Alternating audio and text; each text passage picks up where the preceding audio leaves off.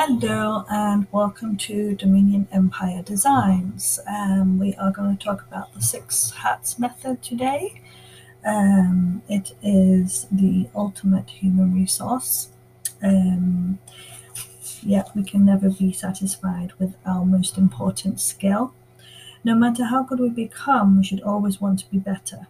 Usually, the only people who are very satisfied with their thinking skill are those poor thinkers who believe that the purpose of thinking is to prove yourself right to your own satisfaction. If we have only a limited view of what thinking can do, we may be smug about our excellence in this area, but not otherwise. The main difficulty of thinking is confusion. We try to do too much at once. Emotions, information, logic, hope, and creativity all crowd in on us. It is like juggling with too many balls. But the six thinking hats method allows us to conduct our thinking as a conductor might lead an orchestra.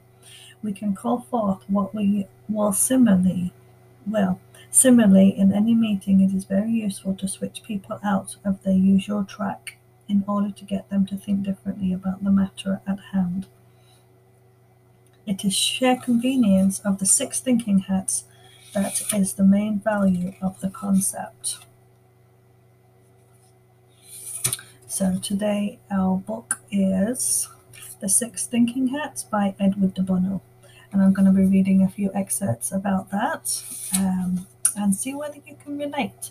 Um, also, see which um, hat uh, you are as well. So we've got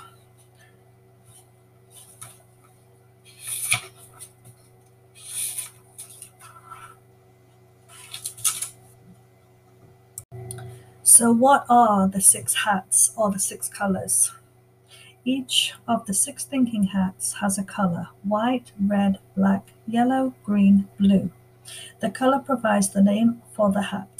I could have chosen clever Greek names to indicate the type of thinking required by each hat. That would have been impressive and would have pleased some people, but it would be of little practical value since the names would be difficult to remember.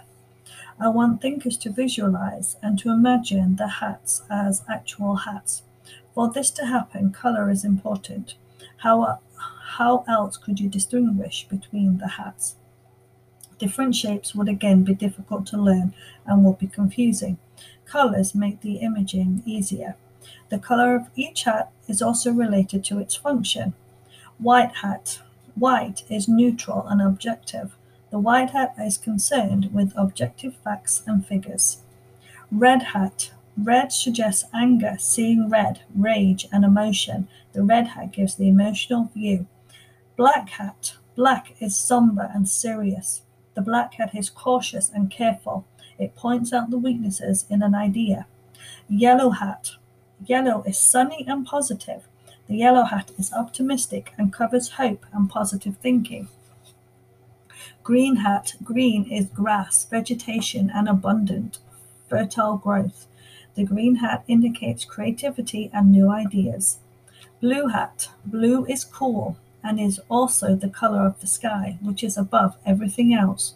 The blue hat is concerned with control, the organization of the thinking process, and the use of other hats. If you remember the color and associations of each hat, remembering the function of the hat will then follow. You may also think of three pairs of hats white and red, black and yellow, green and blue. In practice, the hats are all, also always referred to by their color and never by their function. There is a good reason for this. If you ask someone to give his or her emotional reaction to something, you are unlikely to get an honest answer because people think it is wrong to be emotional. But the term red hat is neutral. You can ask someone to take off the black hat for a moment more easily than you can ask the person to stop being cautious. The neutrality of the colors allows the hats to be used without embarrassment.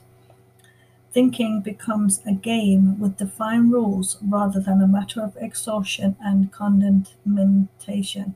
The hats are referred to directly. I want you to take off the black hat. For a few minutes, let us all put on our red hat thinking hats. That's fine for yellow hat thinking. Now let's have a white hat. Just remember those.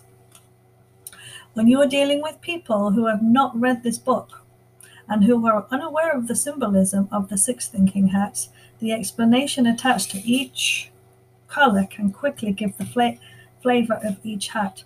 You should then follow up by giving those people a copy of this book to read. The more widespread the idea in them, the more efficient it will be in use. Eventually, you should be able to sit down and, and any discussion table and switch in and out of hats with ease.